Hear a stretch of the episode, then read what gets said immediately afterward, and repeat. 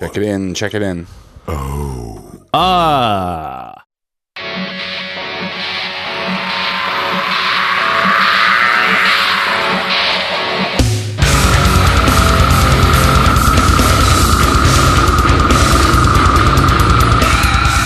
Hello there. Welcome to the Heavy Hole. My name is Tom.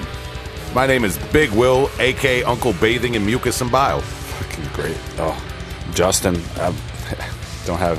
I don't know. You don't have any idea what, who who wrote that song, that death metal song. Who did? Because I'd like to. I'd like to thank them. Slow down a minute, tough guy, because I'm about to flex on everybody oh. tonight. All right. Oh, this is a night filled of flexes. oh, I've been waiting for this one, man. No, yeah, well, But- the sleeves are gone. All right. Yeah.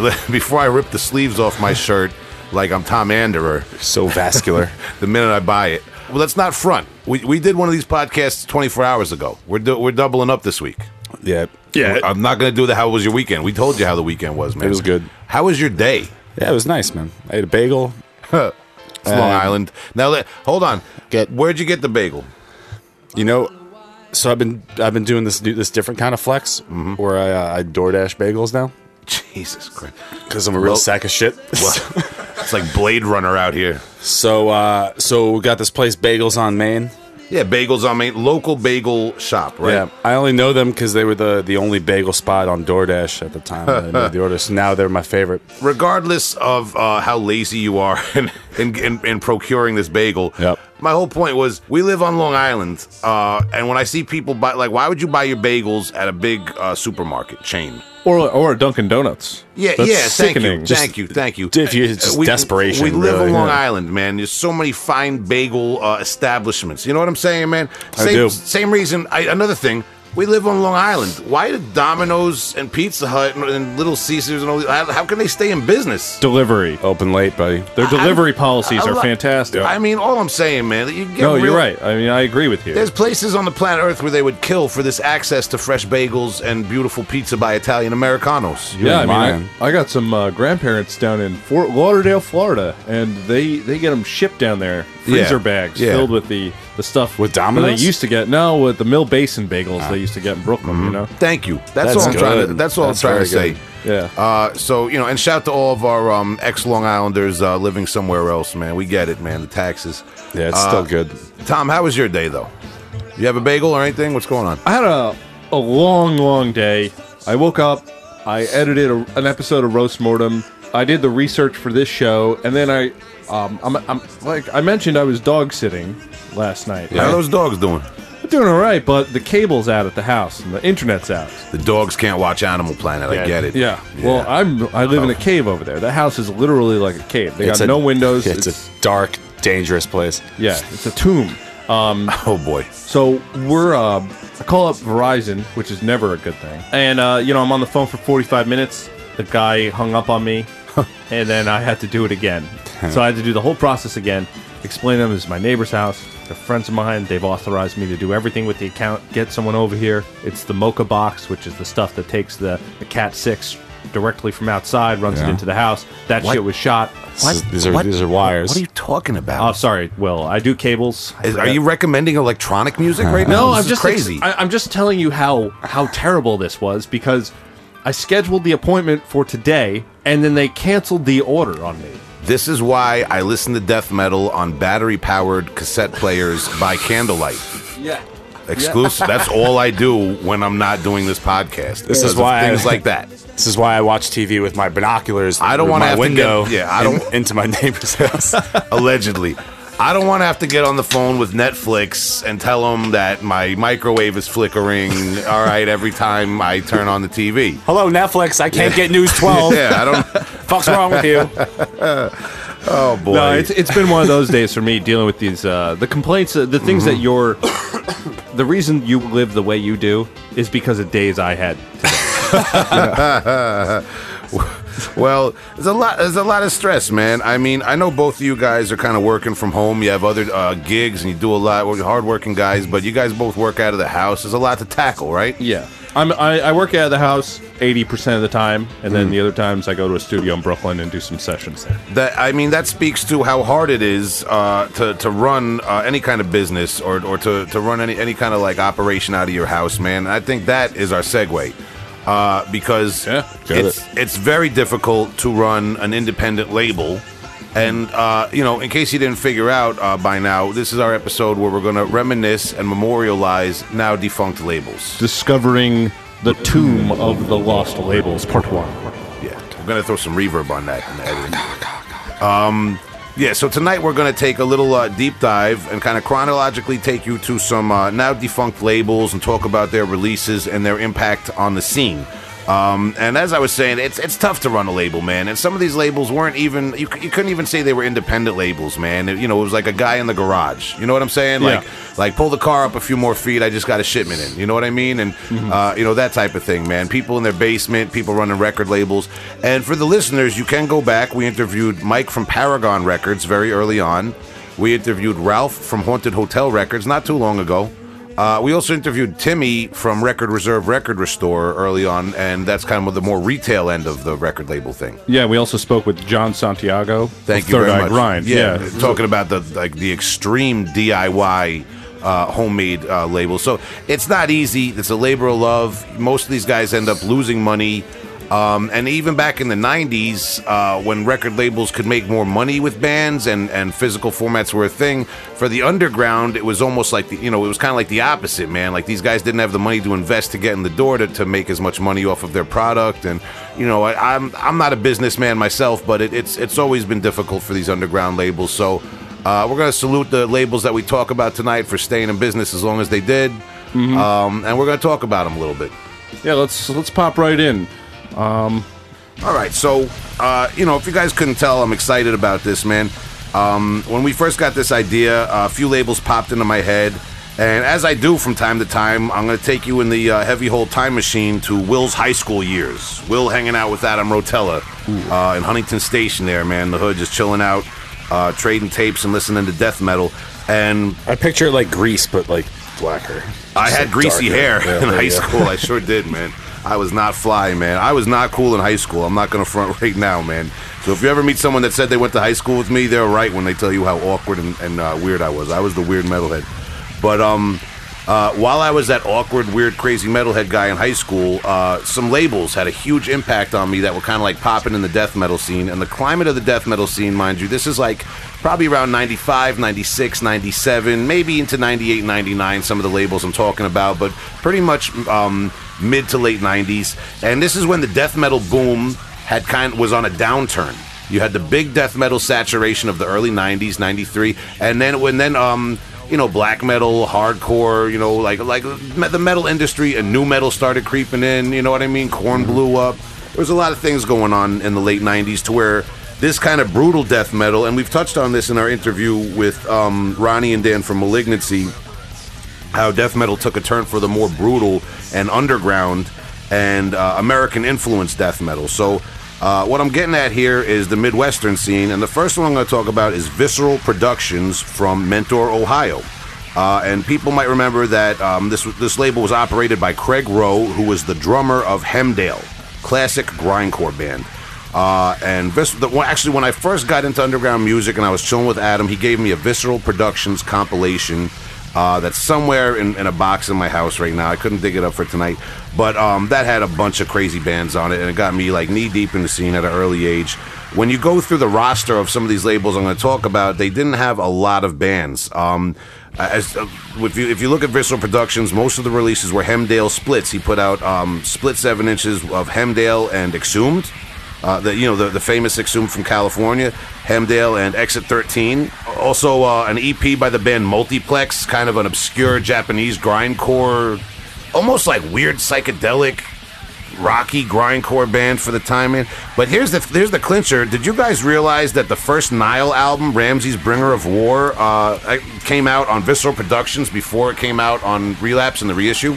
Interesting. Um, no, I'm not actually very, very familiar with Nile, even though they are huge, and I recognize that their success is uh, entirely warranted. yes. All I can remember is that Visceral Productions, when you ordered from them, he had like a little catalog slash zine with interviews and stuff. And um, I remember when Nile was like this new underground thing. That's why I respect Nile so much to this day, man. To see this legacy continue right up until this latest album they just recently put out, which I enjoyed, by the way. We'll talk about that another time. But it all started with Visceral Productions out of Ohio giving Nile a chance, and they were the first to scoop them up. And I believe when Visceral Productions folded, when Craig Rowe couldn't do this anymore, a lot of that traffic and a lot of those bands went to relapse. So that's where you have Nile. Hemdale ended up putting out an album. I think it was called Jerry's Massage Parlor. Hemdale had a sense of humor. Yeah. Uh, but which, but uh, highly recommended band, man. Don't let them fool you. They they said in an interview one time their biggest influence was Grave from Sweden, but they're like a brutal grind band. I mean, so let that sink in. Their their biggest influence was that sick Grave guitar tone and atmosphere. Uh, but they're kind of more of like a, a gore grinding grindcore type of band. Hemdale um, really got to get into that. I know they had a reunion a few years ago. I missed it personally, which I regret. But um, uh, you know, hit us up with your thoughts of that if you're a Hemdale fan, if you caught the reunion, was or if that a uh, w- stuff. was that like an MDF reunion or was it a? It, it was, and um, uh, I forget um what the lineup situation was and all that, man. But you know, my thing is, I can't get out to a lot of these things as a fan because of the way I parlay my vacation time from work into my own bands. right. You know, Well, so it's hard I, to I, get to Maryland. You know. I miss a lot of things, unfortunately, man. But um, I know Hemdale did reunite. I don't think they're back together. But this Visceral Productions was an important movement, uh, and it's it's cool to look back on bands like Hemdale. Um, and the splits they did, and Nile, and even this multiplex EP that they that they put out, man. There was a band, a Curse, that he dealt with too, that I'm not too familiar with, because it was just an interesting little blip in the radar and um, it it like predates in a way, or kind of is the beginning of this uh, like midwestern brutality that starts taking over the scene, and it kind of leads to the things that I talk about in our um, subgenre marine episode, uh, the dying fetus worship and all that stuff. Right. So. So that's that's that man, and maybe we could let Hemdale ring out for a minute, man, just to just to celebrate this label. Sure.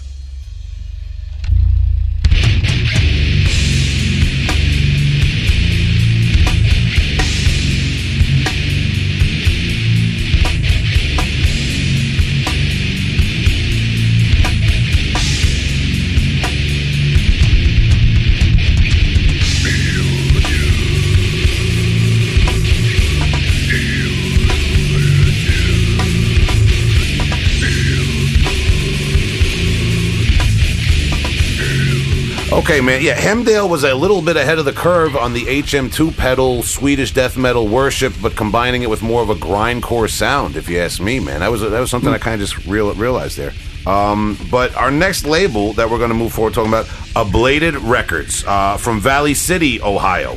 Uh, Bladed Records was active in the uh, like mid to late 90s. I guess now we're kind of getting into more like 96, 97 territory. Kind of a short lived label.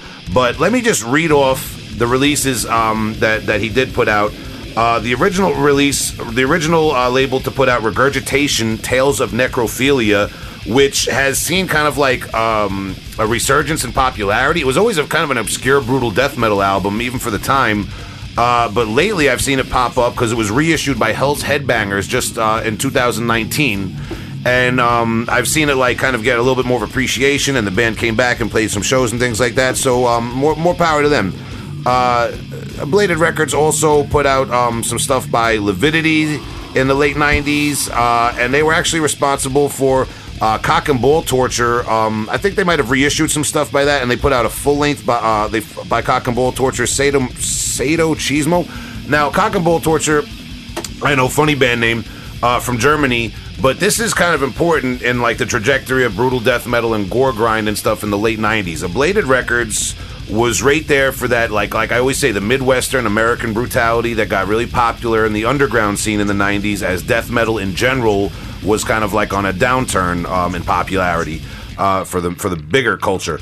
Um, so uh, Bladed Records and some of these guys that are doing the Midwestern thing, I start seeing like Cock and Ball Torture pop up in their distro catalogs and interviews with their, you know, and they're wearing T-shirts. All of a sudden, because Cock and Ball Torture is like an obscure German gore grind band, kind of in the tradition of your Mucupurulent and your Gut. We've brought them up maybe once or twice in the podcast, Yeah. and that's just a great example of a band that Oh, I like, but I will never buy the shirt. Probably not the vinyl, because I Yeah. just don't want that typography in my house. It bothers me to say the name of that band Cock so and ball torture. much I right wanna- now. yeah, I want to say one Uh, yeah, I mean, I'm not into the whole porno grind thing, but I will admit that this band, at least, por- uh, Cock and Ball Torch, I'll say it, I'm a grown man. Um, Should it be from ball and cock for alphabetical? or- when, when they came out in um, uh, Germany, when they came out in the late '90s, they were a little bit different. I mean, you know, Gut was already. It was kind of like a German thing. I perceived it to be because they were like Gut was the the for the big porno grind band from Germany. Um, but Cock and Ball Torture did like a real groovy thing, and they were really cool to listen to because their combination of brutal low end guitar tones and kind of like tight end grooviness and um, low vocals. It was a cool band to listen to. But like you said, Tom, I'm not I'm not waiting for them to print the 4X shirt. Okay. I, uh, yeah, I can't, and it's uh, But- you know, you do what you want to do, but here I am. But um, th- you know, they also, you know, we're gonna get into some other bands that print. We'll, we'll talk about T-shirts. I got a good one for the next label. But while we're still on this, um, uh, it's that's why I see, and then I think that kind of like builds the road for Last Days of Humanity getting popular within the death metal community, and that kind of builds the road to Ping, right? You know what yeah. I'm saying? This is Yeah. the case I'm building here. Is that I remember seeing these Midwestern bruta- brutal labels, brutality labels, uh, like like Ablated Records, and the next one I'm going to uh, bring up, messing with the European gore grind before it really gained popularity in the death metal scene. Because believe it or not, in the '90s, there wasn't a lot of people in the death metal scene that even knew about this gore grind stuff. You had to be on the on the you know low end of things like Adam. I only knew about it because of Adam. That's not Um, an insult, Adam. No, yeah, it's uh, Adam knows, man. He's the gore grind Yoda, man. He taught me everything I know with that, man. You know, but a lot of people weren't trying to listen to that or didn't know about it, man. And then you start seeing it, you know, rise in popularity with these guys. So let me let me read the list, the rest of this list, though, man. This guy put out, uh, he reissued the Brodequin Instruments of Torture. Uh, he put out Fermento's Three Murders album. He put out a couple of Lividity albums. He put out Morgue from France's Art Gore album. That's a sleeper album we should talk about. Morgue from France, classic death metal band. one. You gotta. Uh, and the and the last one I really got to talk about, reinfection from Poland. He released there "They Die for Nothing." Now this is another example. I'm going back to the days when the internet scene was in its infancy. You didn't see a lot of stuff on, on the internet except for, um, uh, like eh, you know AOL Instant Messenger and things like that. Uh, but there's this guy from Ohio bringing a band from Poland uh, their release out, and I, I'm you know just to see reinfection advertised with the Ablated Records bands and stuff. I was like a Polish grindcore band. That's interesting. And reinfection is a band you should go back and check out. I wouldn't describe them necessarily as gore grind, more of a death metal meets grindcore, hyper blasting for its time type of thing. So Ablated Records was definitely doing the work. I believe Brian Baxter from Ablated Records, uh, still active, a member of Regurgitation and several other bands. Maybe we'll reach out to him in the future, man. Nice guy. I've met him. So, uh, but yeah, Ablated Records. Rest in peace to that label. Maybe we'll take you out now on some um, uh, reinfection because I was talking about him, huh? Yeah, let's do it.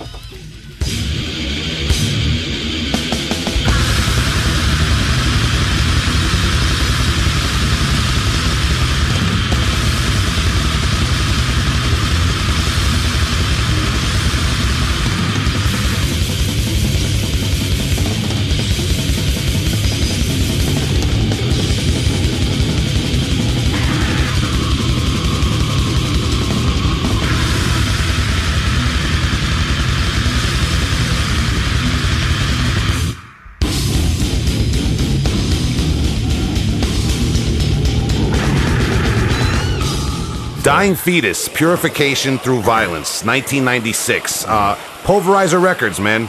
Pulverizer Records from Dixon, Illinois put this out, man. Uh, and um, we've actually talked a little bit about Pulverizer Records in our interview with Joe from Mortal Decay because uh, Mortal Decay's Sickening Erotic Fanaticism was originally released on Pulverizer Records, um, as was Gorgasm's Stab Wound Intercourse. Uh, and albums by Deteriorate, Dissenter, Blood of Christ, and Sarcophagus. Oh, and uh, Jungle Rot, Slaughter the Weak came out um, as well. So, Pulverizer Records really tapping into the scene in the mid to late 90s. Uh, 1996, it was founded um, with some key releases: Mortal Decay, Jungle Rot, Gorgasm, Flesh Grind, Dying Feet. You know, bands that are still relevant today. Um, I don't think the label lasted very long. I believe the, the gentleman passed away who ran it. Rest in peace to him. Uh, but um, uh, you know, just when when you when you think about this lineup and how relevant all these bands are still in the death metal scene, um, it's remarkable. It's interesting to think too that Dying Fetus's first album was released by these guys. This takes you back, like I was saying, before anyone really realized who Dying Fetus was outside of the death metal underground. Uh, you know what I mean? This guy put out that first album, and you you know you would you would order it right from the label. You could write letters to the band and order the demos still probably and all that. You know, so it's uh, you know it, it's very interesting to think that man. Um, so you know, dying fetus purification through violence.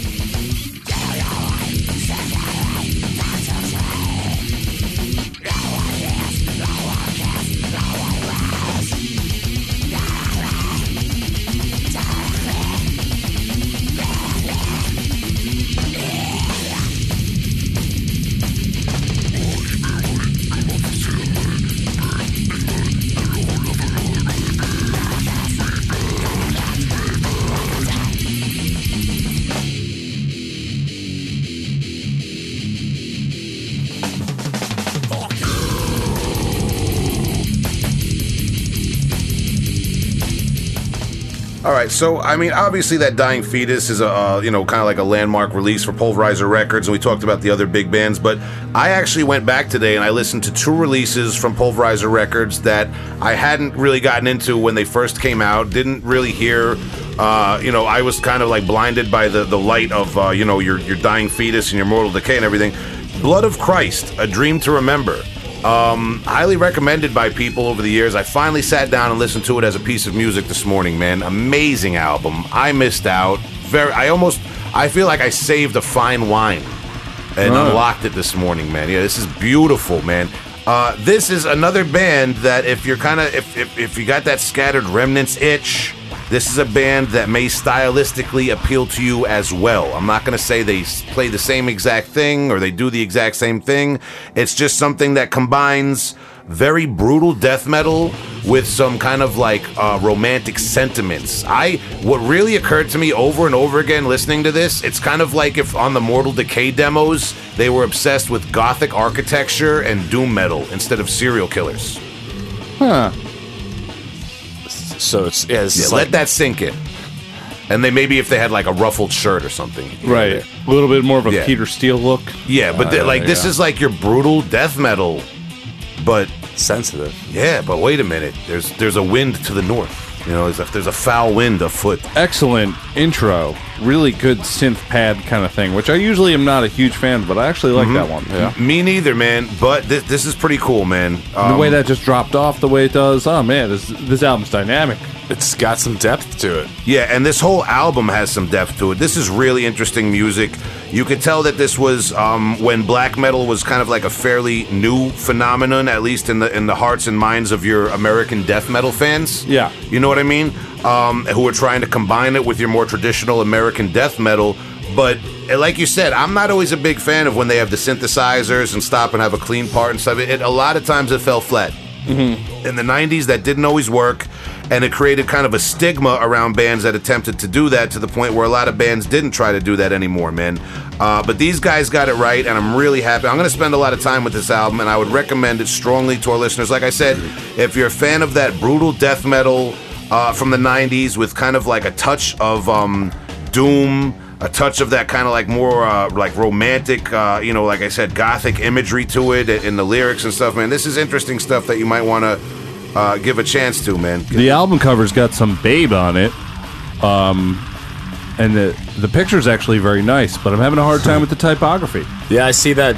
I see that basic script right there. Yeah, but overall it's pretty pretty good for the time period and everything. Hey, it's the- it's the it's- 90s. Hey, this is I'm still giving this a thumbs up for my first impression. I'm into it. Let's coin a new. Uh, let's coin a new term right now. Let's define a new subgenre. I'm gonna. I'm gonna say depth metal.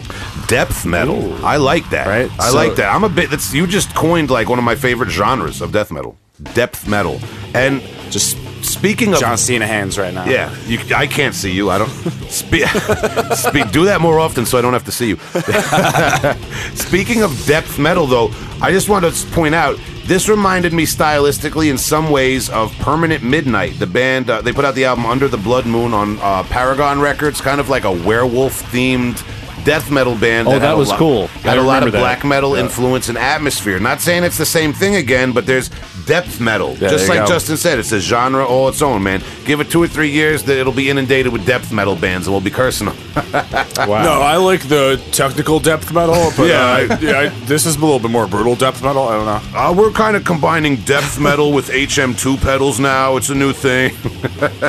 OSDM. All right. Listen, this blood of but That uh, doesn't change. before we go on the whole tangent, but this Blood of Christ, a Dream to Remember album, definitely something you want to remember. 不。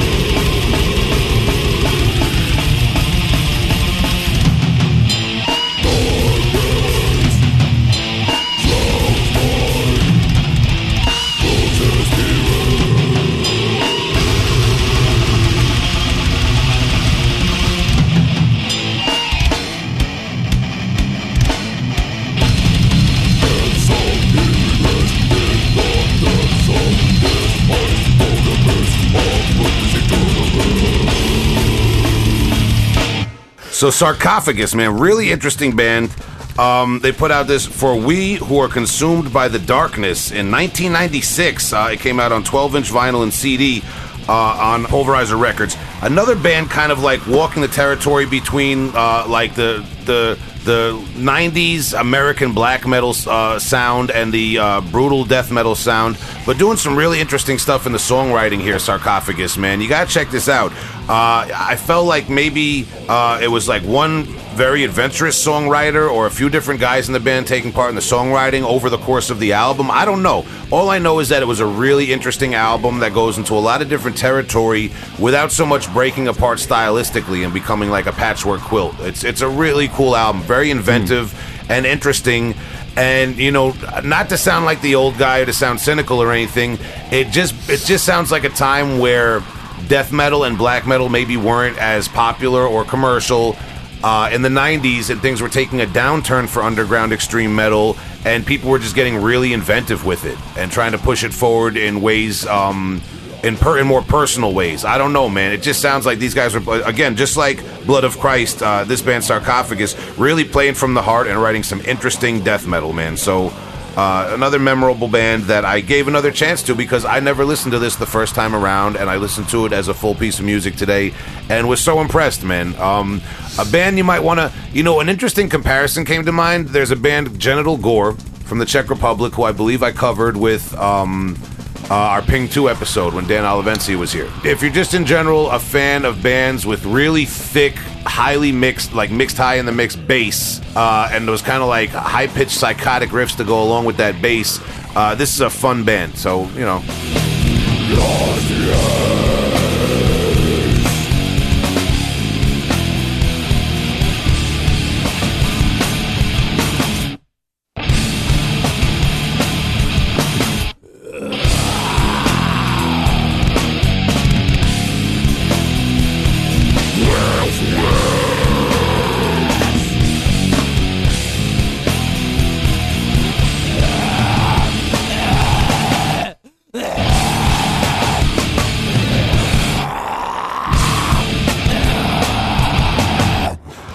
Right, man. Here we go. So I kind of gave you the setup. Now, now we're rolling right into the late '90s, man. Uh, brutal American death metal in full swing. We're kind of getting into that vibe that I described in our, um, you know, subgenre marine episode about the, you know, everyone's wearing the, the, um, uh, Deeds of Flesh long sleeve, the Vomit Remnants beanie, the the cut off camouflage shorts. You know what I'm saying? Skater shoes. Everybody's looking like they're a hardcore band. It's brutal style out here. Uh, it's slam season in full effect. Late Fucking '90s. spin kicks. United Guttural Records. Uh, respect. Um, United Guttural Records, uh, run by Rich Lipscomb, uh, the singer and I think sometimes guitarist of Flesh Grind, classic band. Let me just run down this roster. Perchance you guys have heard of bands like Devourment, Deaden, Flesh Grind, Lividity, Malignancy, Oxidized Razor, Putrid Pile, Screaming Afterbirth, a little band named Skinless, Waco Jesus. That's only a few of them, man. Uh, United Guttural Records was a movement, and just to have the name United Guttural, you got to keep in mind in the mid to late '90s, the idea of guttural vocals itself uh, was still seen by some of the old schoolers as like you know Cookie Monster vocals or you know whatever. People were still trying to cling to the more traditional uh, death metal vocals. Yeah. Um, and to, to, to brand yourself as guttural was the movement itself. This was the people who wanted the gore grind, the brutal death metal, the the malignancy, the lividity, the dead and the devour, all that stuff. You know what I'm saying? Um, now, Dead End, another band. I mean, Dead End was very important to that whole movement. Flesh Grind was really important to that whole movement. Um, Lividity, Malignancy. There's so many that go on, but Devourment was their whole own movement in a way, man. I mean, uh, one label that um, unfortunately I'm not going to have time to talk about because of our format and everything. Maybe we'll get into another time. Corpse Gristle Records from Texas. Uh, Devourment and members of Devourment will kind of go on to uh, expand that whole territory and everything like that. But it's really important because I remember I believe it was Milwaukee Metal Fest 2000. I made the, my, made my way out there. I was 18 years old with my friend Mike, and um, they had like I, I don't I think it might have been called the United Guttural Stage. If it wasn't, then that's really what it was because it was like all United Guttural bands, and it was like Regurgitation, Dead End, Malignancy, Flesh Grind, da da da. You know what I mean? On Only and on sick and on. shit. Yeah, man. So I'm kind of bringing you back to that point. I just graduated high school. I was underground death metal all the way. These were my favorite bands. And um, so, you know, we'll, we'll go through it, man. Devourment, Molesting the Decapitated comes out. There was nothing heavier at the time in terms of slamming brutality. It was kind of like the next movement of the New York slam sound. And we really saw with Devourment and Vomit Remnants and Dying Fetus that it was taking on a whole new life. Also, Molesting the Decapitated is one of those gory album covers that is actually really well situated. Sure, yep. Uh, yeah, so I mean, again, that that that speaks to the brutality that was going on. Um, none of this was for any kind of commercial value, you know, like, like commercial um, aspirations or anything, man. Uh, and Devourment was just kind of indicative of where the scene was going at that point, man.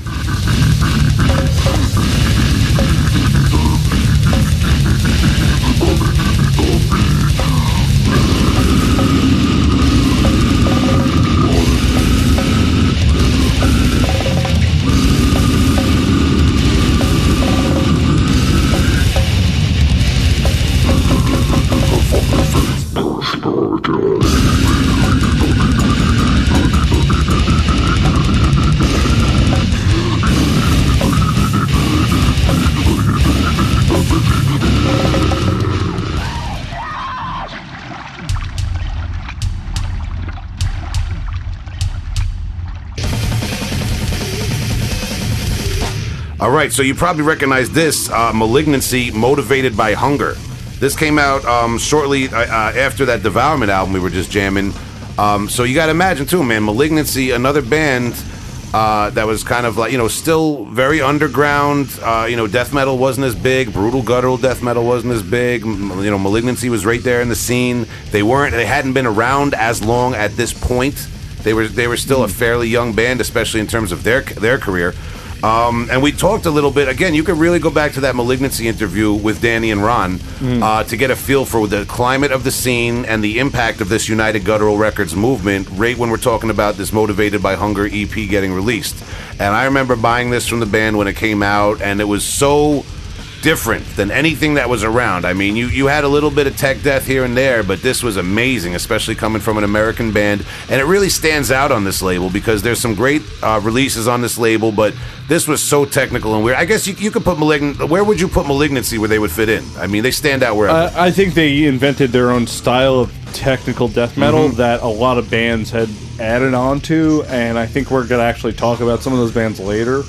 There's this thing when you're a musician and you hear Malignancy, you, you're you're kind of taken back a bit. The compositions are crazy. it's uh, it's something to behold, man. And um, you know, just just to just to comment, this EP really has um a special place in my heart, man. And um, the artwork was really different too for the time, man. You know, just a, kind of a fresh look for the artwork. Uh, Malignancy, you know, everything about that band, man. Something Um, a little more radical, bruh. yeah, Yeah, so- man, blues. yeah, Now- surfing influence. No reds, blues. Yeah. Yeah, well, that's what I mean. For the time, it was a little different for this label and, and for the look and for the style, man. So Malignancy always stand, standing out, man. So it's motivated by hunger. Just to show you another band still relevant today, extremely relevant, just like Devourment. From these um, these labels I'm talking about that kind of started in a very like niche underground American brutal scene that uh, a lot of people remember, but in comparison to the, the size of the death metal scene today, uh, y- you know, not so many people were around for, for uh, you know at first. So just just shows humble beginnings of the bands that are kind of legendary today.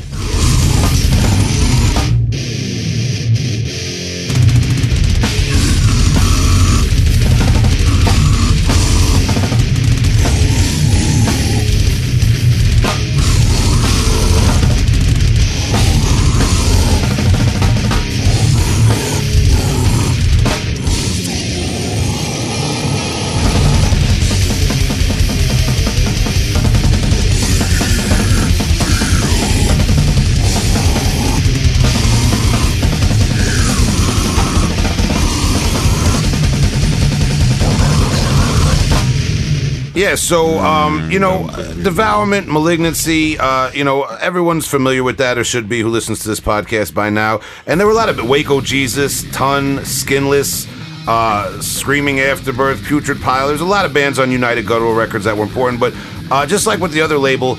Uh, you know, like like I did with Pulverizer Records, I wanted to go back and listen to something today that I had missed the first time around from this label. So I checked out Incarrion into the Exposed Abyss EP that came out in 2002 on United Guttural Records. Uh, really interesting band Incarrion. I wasn't familiar with them, and I didn't even realize this came out from South Carolina and apparently still around. Um, they haven't put out anything since this EP, but it says on Metallum that they're still around. Um, I, one of the members, the guitarist slash vocalist, was in Virulence, a band that some people may remember.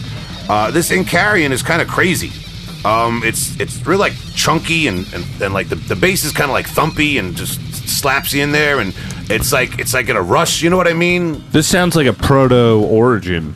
Yeah, it's it's it's fast, kind of like rushed, grindy death metal with a lot of twists, and it's and the, and uh, you, you know it, it almost sounds like the bassist, the drummer, and the guitarist are, are like fighting with each other, or like it's it's like a battle royale type of uh, performance. I don't know, man, but it, it has a lot of like frantic energy to it, so it gives it this cool uh, kind of grindcore feeling, almost like uh, you get from maybe Cryptopsy or cat- Cataclysm, the way they, you know, or older Cataclysm anyway, Right. you know, or you know, or even like we were just talking about before with Sarcophagus. I noticed an interesting parallel between this band and that band Sarcophagus uh, that I was just talking about. That was on Pulverizer Records, just kind of like this very rushed, fast, but somewhat technical, uh, you know, mu- musicianship. So Incarrion, uh, I just thought this would be interesting to bring up for uh, for the listeners, man. You might want to go back and check this out as you as you uh, behold the United Guttural catalog.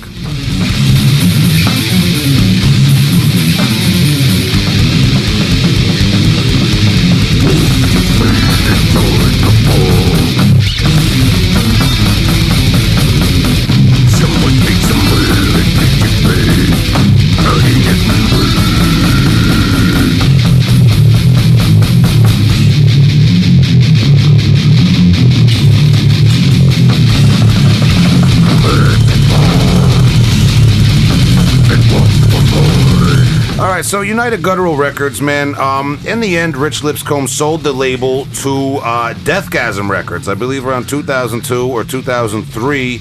Uh, and I believe Rich is no longer involved in the death metal community anymore, or in the, or in the death metal scene actively anyway. Um, but Deathgasm Records, interestingly enough, you see United Guttural Records pop up with an Atlanta address as late as 2012 and 13 with a few releases, uh, and then kind of go quiet again. So. Um, the original spirit of United Guttural Records, I believe, is long gone from the late 90s when it was about the Midwestern death metal brutality. Uh, but I guess the imprint is still owned in some way by Deathgasm Records. I didn't see any United Guttural uh, Records releases being reissued or repressed recently or for even for sale, uh, you know, online by Deathgasm Records. So I'm not sure what the story is there. But I think it's safe to say that United Guttural is not currently uh, an active label. Um, but an imprint that's very close to my heart and the heart of a lot of 90s brutal death metal heads, man. So, you know, as you go back and check out the catalog, there's a lot of great uh, landmark death metal releases. And just to speak to all these labels, the four labels I just talked about, this is kind of like, you know, I what, listen to the, you know, Nile, Malignancy, Devourment, Dying Fetus, Gorgasm, you know, I, laying down like a lot of the groundwork for bands that are considered like legacy, legendary acts that are still putting out great albums to this day, you know? Yeah. So that's that's just my piece about the late '90s and how the downturn in American, the downturn in, in worldwide death metal in the mid to late '90s as a really popular movement led to. Uh, you know the the kind of like re-engineering of death metal and the next wave of death metal that is now very much celebrated.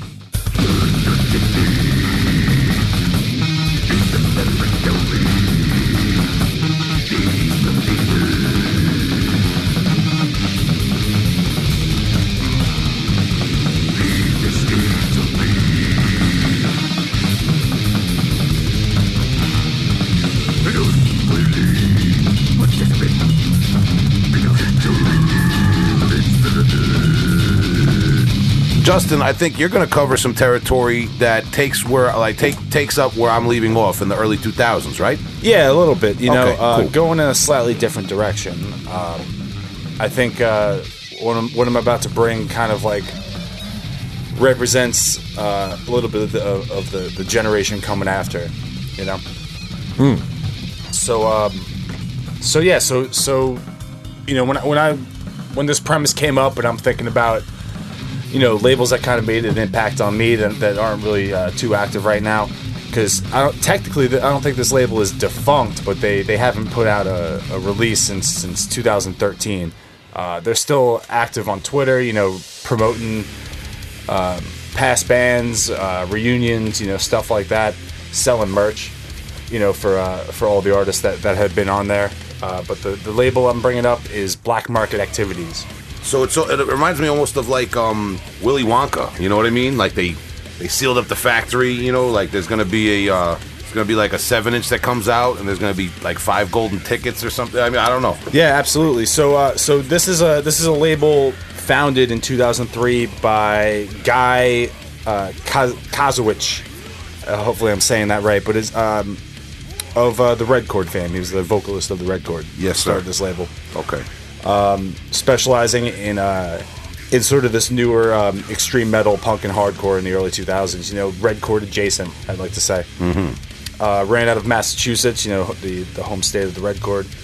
Um, and really cool thing about about this label um, and the opportunity they gave to the bands that that were signed to it was uh, shortly after their, their forming, they worked at a uh, production and distro deal with Metal Blade. So so early on in this label's life, they became this sort of like subsidy of Metal Blade, where uh, any band that was signed to it kind of got the same you know same distro. You were you were in it in all the stores, you know, everything like that. Interesting. So, uh, so yeah, the the the roster um, is pretty cool, man. You know, uh, uh, Behold the Octopus on this record label. Uh, you know, friend of the show, Colin, all that kind of stuff. We've talked a lot about that band in the past. Uh, other bands, notable bands, Bird Eater, Animosity, uh, Ed Gein. Uh, the first iteration of Fit for an Autopsy, which is blowing up right now. Um, Gaza, from a second story window. Today is the day. Stomach Earth, which is a project by Gunface of, of uh, also Red Chord fame. But the first record I want to bring in to talk about uh, one one of one of the label's first releases is by the band Deadwater Drowning. Uh, they were active between 2002 and 2004. Uh, this band is is often discussed as, as one of the earliest, you know, quote unquote deathcore uh, acts. You know, it's, really just like very very tough early 2000s East Coast specific metalcore um, with nods to classic death metal tropes. You know, there's some blast beats in there. There's a lot of like spastic songwriting. You know, um, in in the compositions, and then kind of open up to these these breakdowns. You know, that that become so synonymous with with deathcore and metalcore. Yeah, really specific like East Coast flavor to here. You know, this is like it's super nostalgic to me. This is kind of like when when I started diving deep into what was going on around you know Long Island in, in terms of uh, of the shit that I was into. You know, in the early 2000s, like it, it's very much this sound. You know, you had the occasional melodic riff, you know, little little harmony action, little minor third harmony, harmony kind of stuff going on, and and then uh, banging on that China. China is very important to this very style of music. Very yes. important. Uh, yeah, this band is just super mean and aggressive, and, and a lot of it has to do with, with the monster vocals of, of Nate Johnson, who uh, has made his way around um, in in the scene. So Oh, this guy is a mess of a vocal. yeah, dude. Uh, so so yeah, what, what's this band? You know, was kind of like um, you know, in retrospect, like this hub of uh, of of what like deathcore kind of turned into, or at least like um, death and hardcore, if you will. So uh, Seth Coleman, who's the bass player of this band, um, did work in the Acacia Strain and and one of the iterations of Fit for an Autopsy. Um, one of the guitarists they had, Johnny Fay, and uh, and and one of the drummers, uh, John Dow, did stints in the Red Chord.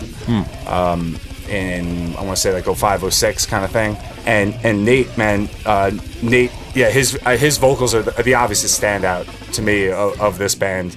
And uh, he did some work with Since the Flood, uh, Premonitions of War, Through the Eyes of the Dead, uh, Fit for an Autopsy. Uh, a fucking nasty record.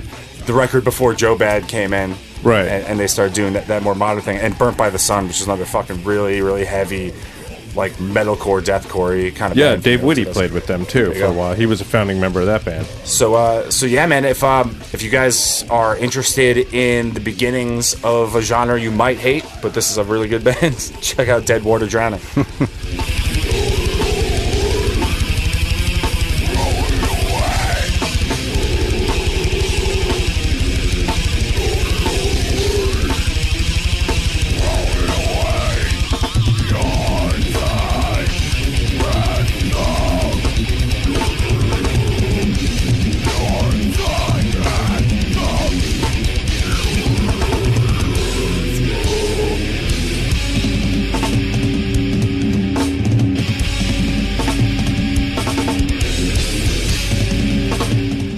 next up, we have Psyopus, uh, their debut record, Ideas of Reference, from 2004. Rochester, New York band. Uh, it's great music if you hate your brain. You know? It's yeah, it's work. You know what I mean? Not casual listening. It's it's math. It's the you know the depth the definition of your math core. Um, you know, uh, or the shining star of this band. Had, you know, the guitar player uh, Christopher Arp. His his uh, his very unique approach to songwriting. His the way he he kind of forced his I don't know the, his vision of playing guitar into into music or at least into a metal scene. You know, where a lot of band like a lot of people don't consider this band this band metal or in the same conversation of of a lot of core stuff or you know um, they, they kind of see them removed from the scene a little bit. This falls very in line with the Behold the Octopus, like Colin Marston Yeah. really just pushing musicianship and atmosphere is almost a byproduct.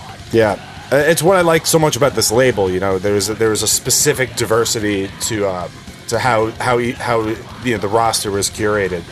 But yeah, man, uh, you know, what could I say about Psyopus other than like it's technically fantastic, um, cool mix of, of jazz, grind, and, and and math rock. You got your you know your, these these breakneck uh, speed riffs. You know where he had to like. I, I was reading when he was um, you know attempting to get guitar endorsements. He, he would have to, actually have to send tapes to to whatever um, Yeah, to you know all the companies or whatever. to no- Ibanez and stuff. I nobody would believe that, too. he was actually playing that fast. You know, so he, he, I feel like the, the the way that he tapped on the guitar kind of uh, left a mark. At least like this this ambition, this like bar to reach for guitar players that weren't used to seeing that or anything. Yeah, it's funny too. Um, the range of songwriting style that Psyopus put out there Yep. is is it's all the things you said, but then they have these kind of weird melodic parts that come in at times too, which you wouldn't expect. They're, like it's it's a weird like Philip Glass Dream Theater, you know, like prog adjacent sort of thing. Very very jazz, you know, in its in its foundation. But um, The guy's name is um, Christopher Arp, the Yeah, guitarist. Christopher Arp, yep. If I'm not mistaken, this is going back a while now. Uh, 2004, uh, Maryland Death Fest. I actually, uh, Biolich, my old band, performed at that Death Fest, and I remember hanging out with these guys and um, some people that they brought with them outside of a hotel room. I think we might have uh, been staying at the same hotel or something, but we killed like an afternoon hanging out with these guys. They were really cool, nice dudes. And um, I talked, I believe I was talking to the guy Christopher Arp, the guitarist, and he explained to us that shortly before forming the band, he had been in some sort of accident, I think a car accident. Again, this is 15 years ago. We were allegedly uh, enjoying hanging out with these guys uh, at a hotel room. Uh, you know, who knows what, what, what was getting involved.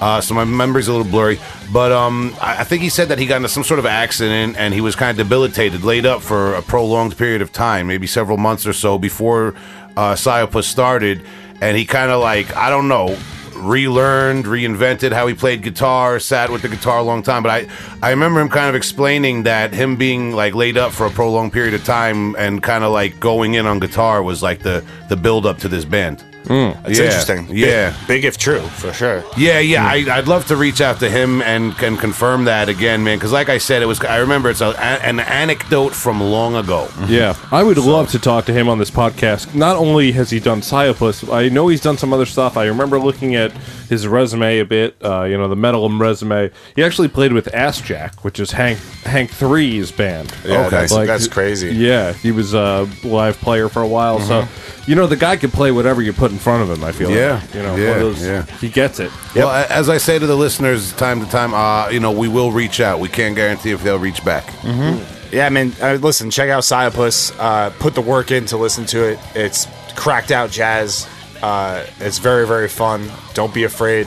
You don't have to understand it. You, right you away. don't need to Just understand on. it. The- Not you know, the first time or the second time, but fucking get it.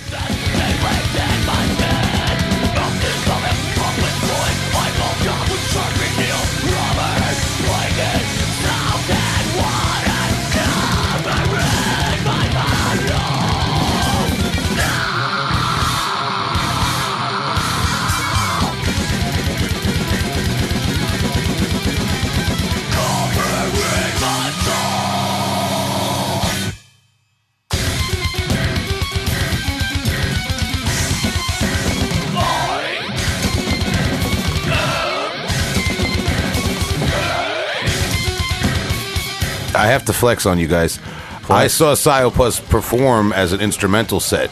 Um, Maryland Death Fest 2004 pre-show. The singer uh, was under the weather and had to sit out the show, and they performed as an instrumental band. And it was really interesting to just like That's the when this dyna- record came out. So yeah. the the dynamic of them playing as an instrumental band without the vocals, and then to see them with the vocals later on, you know, was really really cool to see kind of both versions. You know, such a musical band like we're talking about. Yeah. Mm-hmm. No disrespect to the singer, but this would work very nicely as, Yeah. as an instrumental. You know what I mean? I No, di- it- no disrespect to you guys. I just had to flex. pumping iron four over here, flexing. Psyopus, it's fun.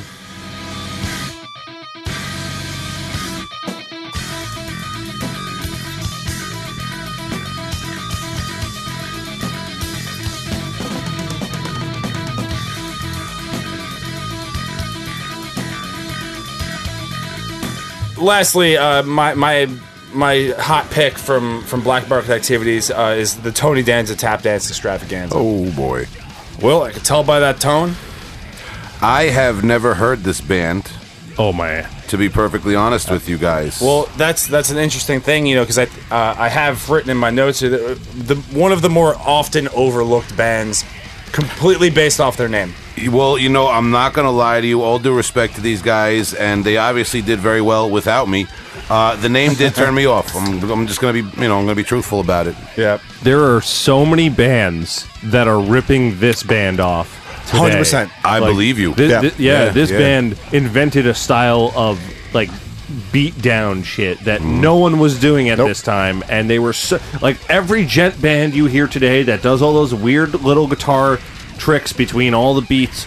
This band invented it, yeah, as far peop- as I'm concerned. People go Meshuggah this, Meshuggah that. Meshuggah's their own thing. This is this was a band doing some weird, crazy Meshuggah, Meshuggah out metalcore before uh, before your perif, before any you know Before- Village of before Harta, Djent was a thing. before any Yeah. any of your shit Yeah. like that, and doing it with this sort of like uh, I don't know this this southern backwoods bullshit like you know attached to it. Um, it's really interesting, and this is this is a broader question just to the scene where it's like, why is it okay to, I don't know, like a band named Cock and Ball Torture, but dismiss a band named Tony Danza? Well, that's know? that's a very specific uh, uh, circumstance. You're, you're I think so. Yeah, but, it- well, but, it- but Definitely at the same time, Yeah. though, it's about like the gore or the comedy. You know, there's it, there's you know it could go it. it I mean, and this is just a broad you know question, but it could go extreme either way. This is an extremely comedic band name, and it's I it's easy it's- to see why it's dismissed. you I know? think it's much more nuanced than that because I don't like either band name that you just said. yeah, But- me either. But like, uh, like uh, it's you know what it is, man. It's all about aesthetic. It's all about style. Uh, everyone has a different preference. If you had marketed this music with a different image, a different band name, and different like kind of like lyric sensibilities, it could have gone a completely different way and had a completely different crowd. That's the nature of this stuff with extreme music. You know, that's why that's why nowadays kids are having so much fun playing with aesthetic and genre. You know, it's all melting together. But because you get totally different vibes based on the imagery and the lyricism that you apply to these bands.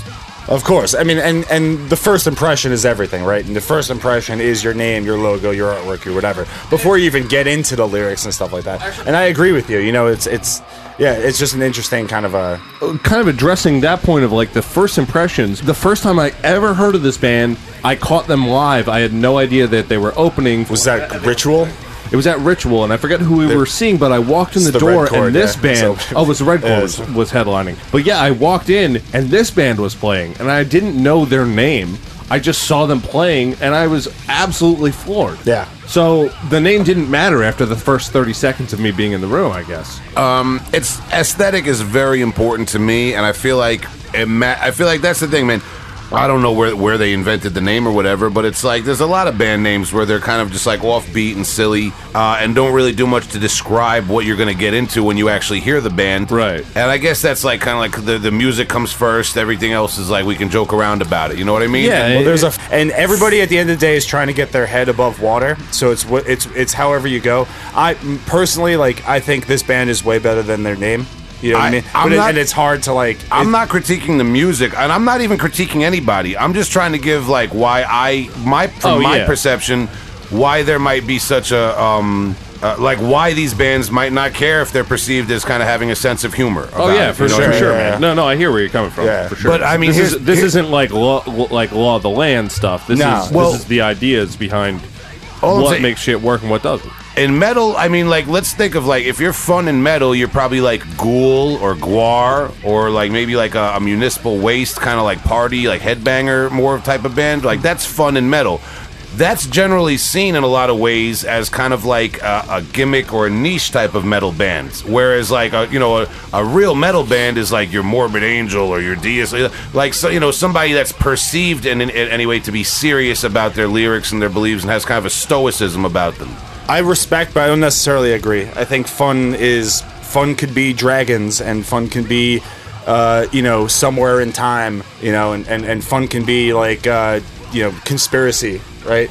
Well, maybe the word is maybe there's a certain degree of romanticism that goes on in metal that doesn't go on in this other type of music. There was a documentary uh, a long time ago about um, FSU, the the hardcore crew. Uh, Not going to get into it into that, but I remember the one guy saying like he was kind of talking down on metalheads, and he was like, you know, hardcore's about real life, metal's about like dragons and, and fantasy and shit. Well, Yeah. you know, I'm paraphrasing, but I mean that's I guess that's the thing is that metalcore it's more it's less about escapism and fantasy. And if you're not going to be like very hardcore and real street, you know, like like about your lyrics, then you're going to just kind of maybe you know, or your band name, you're just going to kind of be I don't know, like like silly and like I guess I guess like you said, have fun. I think more metalcore overarching is more about like uh, relationship and like and feelings. You know what I mean? Uh, not necessarily like how tough the streets are, or It could be a mix of both. Like I totally hear what you're both saying. Yeah. Because I feel like metalcore is, uh, you know, about that like a loyalty to an idea rather, Yeah. as opposed to either one of those divided. a lot of it is like you know has the hardcore element of you know banding together around an idea, but you know a lot of it also is also kind of zoomed out to uh, socio-economic problems, if you will, or anything like that. You know, you can write shit about anything. I want to just bring this up right now. This is such a good band to be having this kind of conversation about because they were doing so much interesting stuff, but then they have this name where it's like you have to think like what we don't know what's going on in these guys' minds. That's a great point. Obviously, there's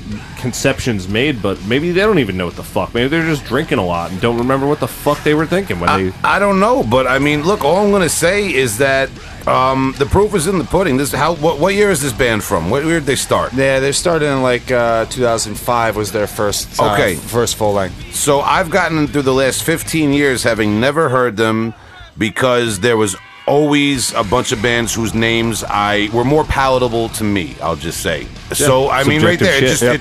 it, it just shows like, regardless when you name your band, you're you're shutting off people from certain sensibilities and and drawing people in from others because look man i'm trying to think Like, when you name your son. well, I guess so. like, like, look, man, I'm a big fan of Malignancy.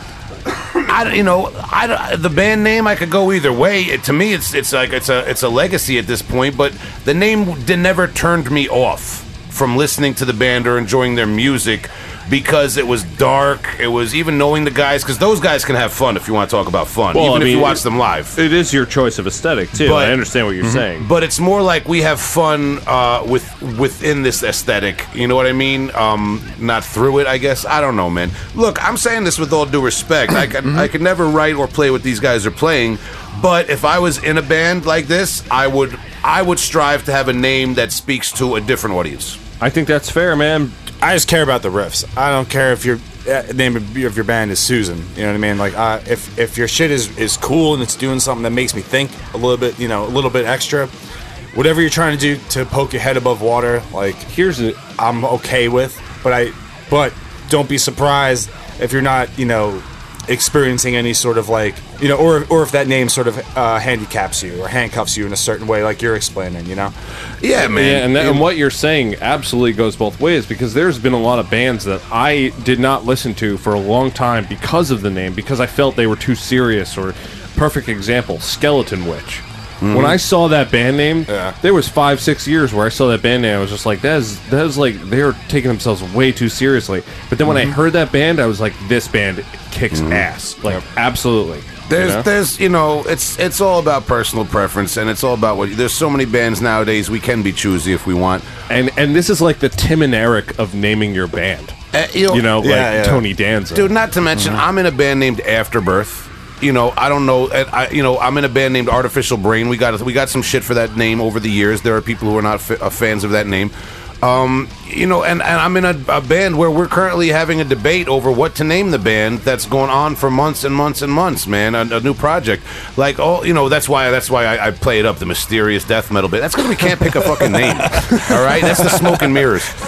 But I get it, man. So you know, again, I'm not going to begrudge these guys the name. I'm just explaining why I, as an underground death metal head, steered away from it and chose to Oh, listen to oh, other things totally, before man. I checked them out. this this is why I brought this band up, and, and what a fantastic, like you said, what a fantastic conversation to have around this. But We- it, we- it's it's because of how turned off a lot of people would be to the name that I would I want to give a platform to how fucking extraordinary this music is. And I want to objectively give a platform to it as well as somebody who was turned off by the name, admittedly. But, uh, you know, maybe I'll even say this. I'll go this far. As I've said before, let's reach out to these guys and try to get an answer from the horse's mouth. We can't guarantee that they'll reach back, but we will reach out. So Yeah, he- I, I would love to. Yeah, I would love Okay. to too. Here's an interesting fact. Uh, And let's reach uh, out to Tony Danza himself while we're at it. Here's an interesting fact. You're gonna love this. Well, uh, everybody in the band quit after this release? Maybe they maybe they, they couldn't deal with the name. Except, I wouldn't except, want, except the singer, right? The singer kept it going. Uh, he got, he ended up getting a band together. They did two more records and broke up in 2012. But the other two records, there's some shit there, even though it, it was completely different people going on. He did the Emmure thing, right? You did the singer has the name and just hires. You know what's really funny? The guy he hired to do Danza 3 Yeah. was Josh Travis, who plays in Emmure. Interesting. You know what's actually interesting? I fired all of Artificial Brain, and it's just me and Sal from Buckshot Facelift on the new Artificial Brain. He's playing everything. It's going to be great. I just paid him in Newports. I paid him in a. I paid him with a case I, of I mean, jo- Josh Listen. Travis plays in Emmure, not my favorite band. I can't, I can't really. Get oh, into we're going to that, talk but- about Emmure one day. All right. I uh, I got to have off the next day because we got to get boozed up. Yeah, I'll fucking, I'll, I'll. You, you know that demo is the sickest thing. Yeah, okay, we'll get But into Josh it. Travis is sick, guys, though. Great guys, guys, guys, guys. Before we get into Emmure, I want to keep this tangent. I felt like this tangent was a worthy conversation, but if we keep talking about Emmure, it's not. So We're let's, gonna get All right, we'll some- bring it in. Let's now. let let's let Tony Danza tap dance extravaganza play out, and the listeners can be the judge for themselves. You're right. I like- yes. Let's bring it. Let's bring it back together. Let's bring so, it in. So Tony Danza, uh, that's my last hot take off of Black Market. Like I said, um, you know they haven't done anything in a very long time, but they're still active on the Twitter and the, and, and the social medias promoting past bands, other you know adjacent bands. I just love this word. Um, so yeah, you know, uh, buy merch, indiemerchstore.com slash black market activities. Uh, you know, get get get an animosity shirt. You know, I know I'm trying to because none of mine fit me anymore. But uh, we you know we've talked about animosity on the pa- podcast before. We've talked about Ed Gein. We've talked about um, from a second story window, and uh, all that stuff. You know, I feel like this band is this this this record label was putting together a cream of the crop of what turned out to be um, a genre that uh, you know you might hate a lot. Very, very. You know, I I'll say that you're being self-deprecating, Justin, but I will say this: uh, a label that procured a lot of music that going forward, I think there's a parallel to what I was talking about.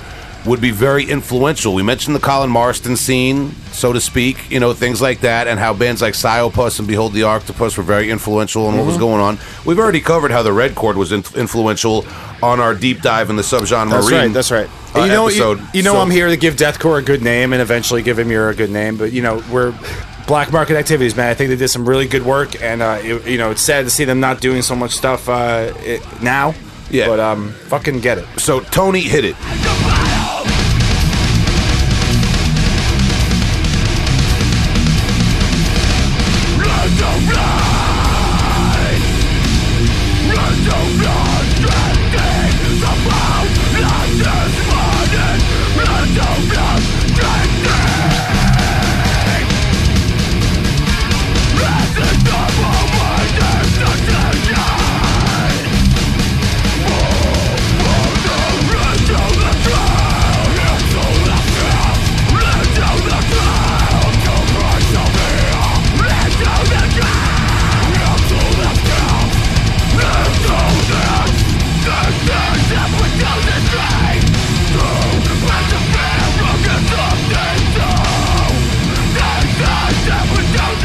Hello, everyone. It's my turn to talk about a label.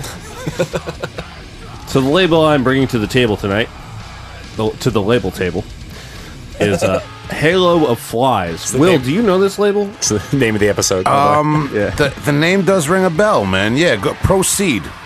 Um, I, I found it interesting. I, I, I didn't know about this label, but I know a lot of the acts on it. And, and doing my dive and finding something that, as I like to do, is a little obscure, maybe not for the listener, but maybe for myself. I, I'm still f- on this metal roller coaster every day with you folks.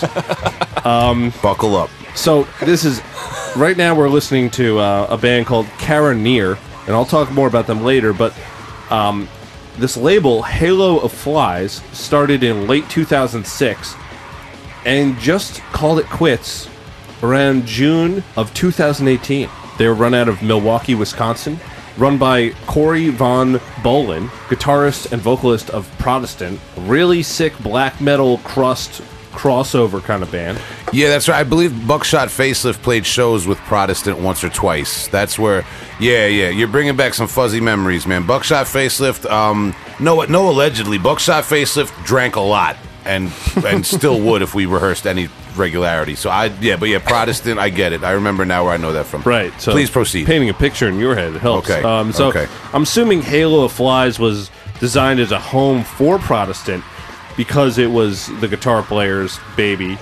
Protestant had released their first full length album called "Make Peace with the Rope You Hang From." Good album, Yeah. as I remember. heavy, heavy what a name. fucking name Yeah. too on a fuck life records now that's the only release on that so i think that label was kind of the spiritual grandfather to halo of flies I would love to know if it's named after the Neglect song "Fuck Life."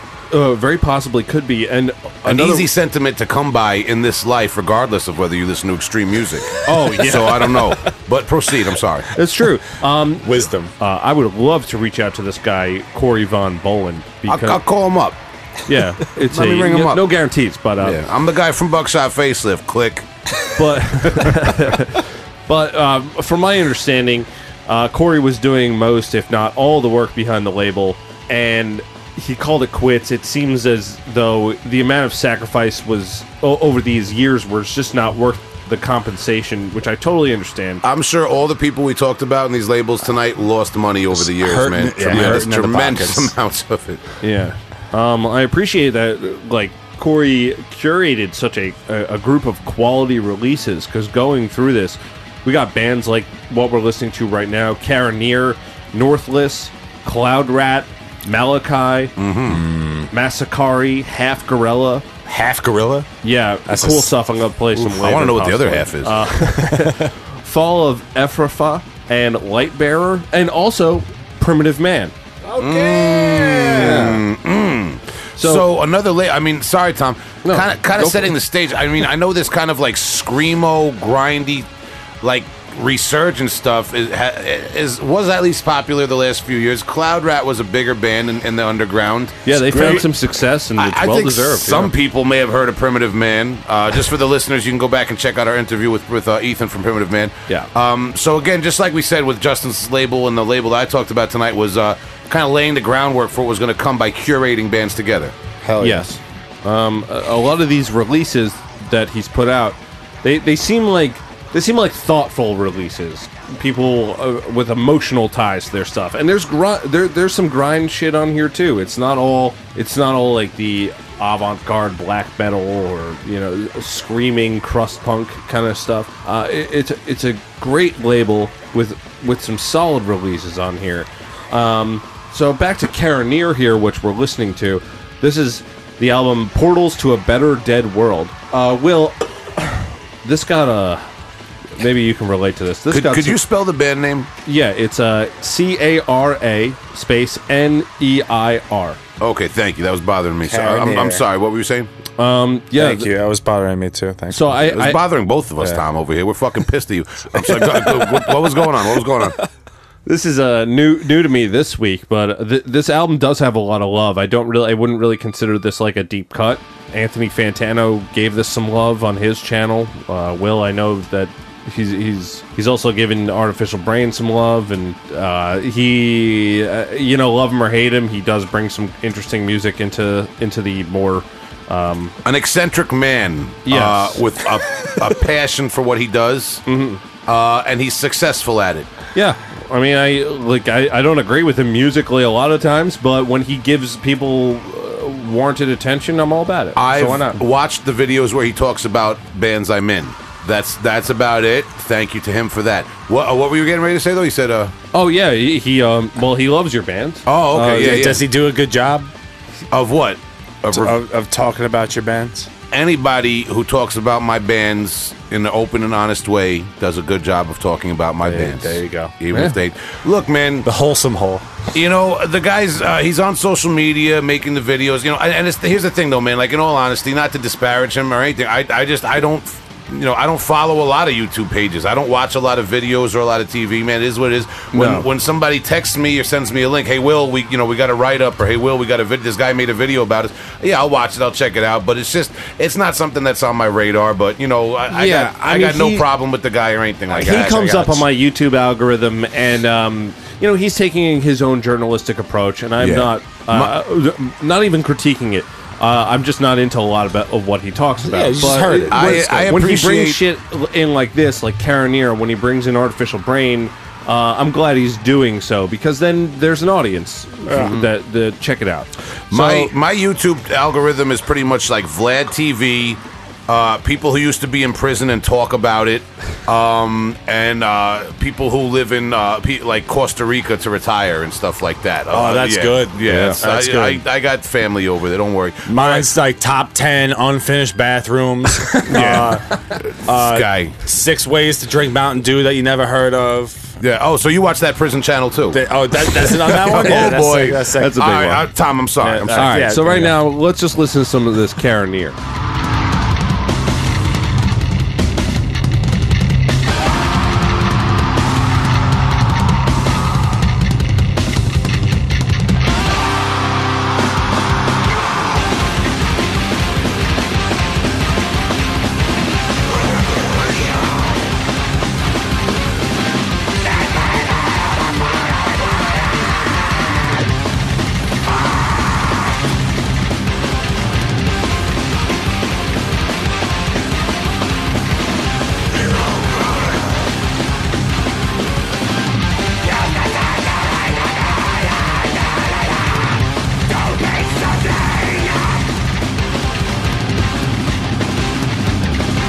of course, um, as a highlight, we got to talk about the uh, label owner's band, Corey Von Bolin.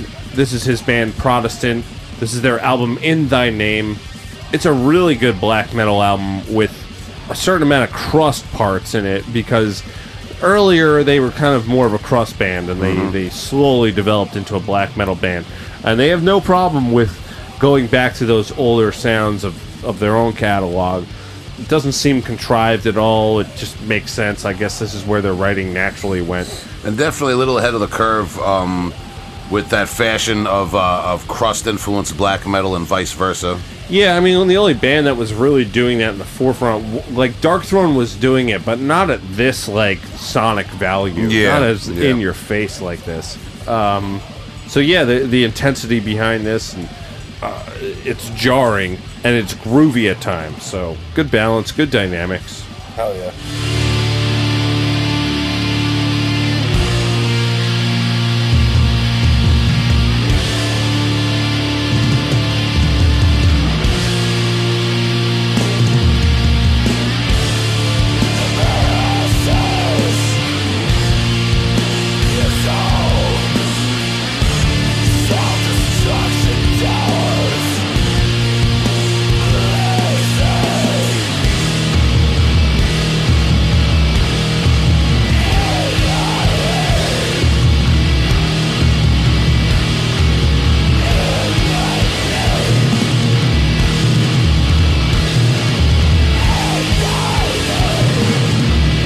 Right, so th- there you have it. That's Protestant in Thy Name.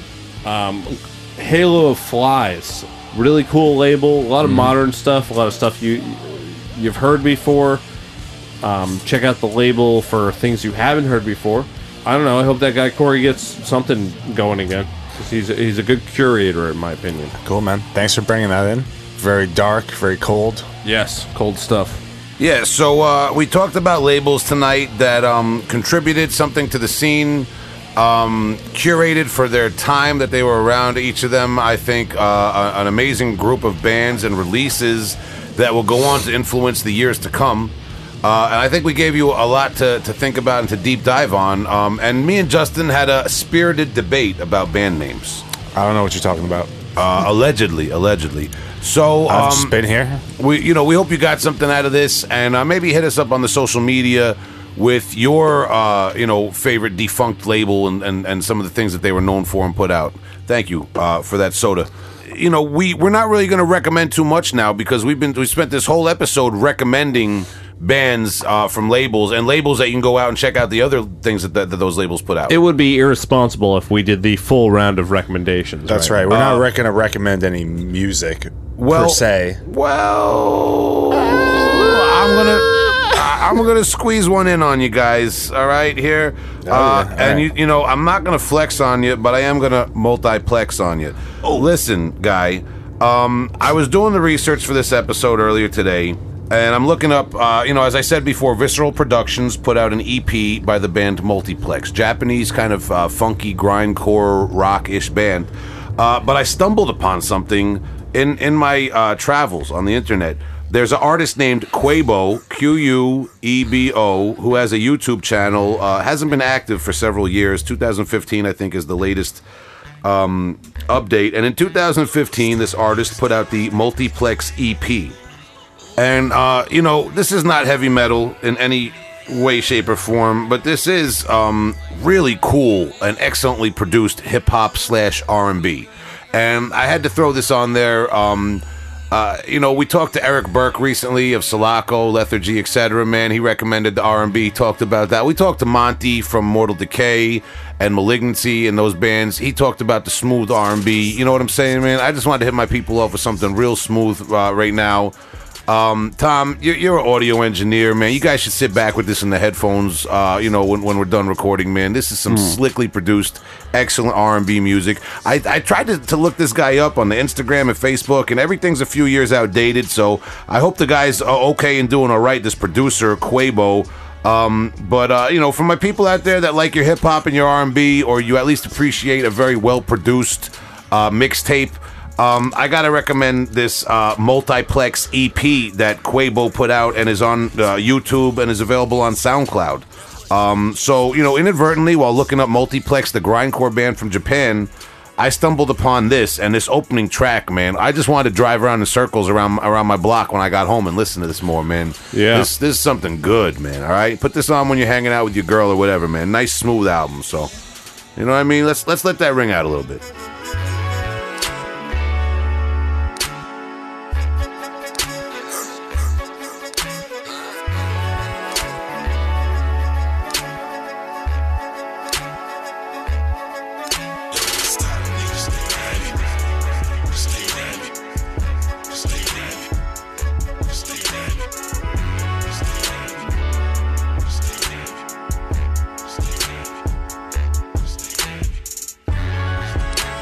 Yeah, man, smooth, man. Just to cleanse the palate. You know, we've been talking about all these defunct labels and crazy, obscure, technical and brutal, guttural music, man. I just, I had to share this, man. I was driving home today and I said, this doesn't sound like multiplex.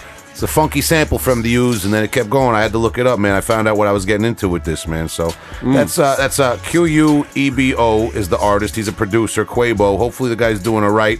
Hasn't updated any of the social media in a few years, but this is the multiplex EP that he put out, and it's on his YouTube channel. Don't listen to your music too loud in your headphones. Save your ears. You will. You'll thank yourself later. Yeah, save your ears and uh, save your uh, best comments and questions for when you hit us up on that Instagram, that Twitter, that Facebook, Heavy Hole Podcast. Yes, sir. Uh, Heavy Hole Podcast at gmail.com. Drop me a line if your tape popped. We uh, we will make it available for you to send that tape into us, and I'll, I'll try my best to fix it and send it back. Uh, Unless and- that's the snare sound and and it- it, didn't really pop. if you if that would be the ping if you have a more complicated cassette problem you could call us up and describe it Yeah, or just- whatever you want to call us up about too and what's that number tom Uh, 631 837 3274. Seven four. What's that phone number, bud? Oh, let me tell you again. It's uh, 631 837 Seven 3274. four. Got it this yeah time. you missed like six numbers stop You playing know how Got many it. times I've had to enter my phone number into fields in online sheets, uh, you know, whether it be services of sorts, and then all of a sudden I'm typing in heavy hole by accident, and th- there I get Verizon phone calls on the heavy hole podcast. It doesn't matter. Anyway, you guys know how many times I'm looking to research death metal bands for the podcast, and I type in Keith Sweat by accident and listen to R&B. oh man, All right, let, let's wrap it up because I th- this this is the part in the song where I got to cruise in my jeep. All right, All right. I have one more recommendation. Surprise. Let me go back into my notes. what? Oh, here it is. Uh, okay, so for my recommendation, um, have a good night, guys. Stop! Thanks. Stop! Stop!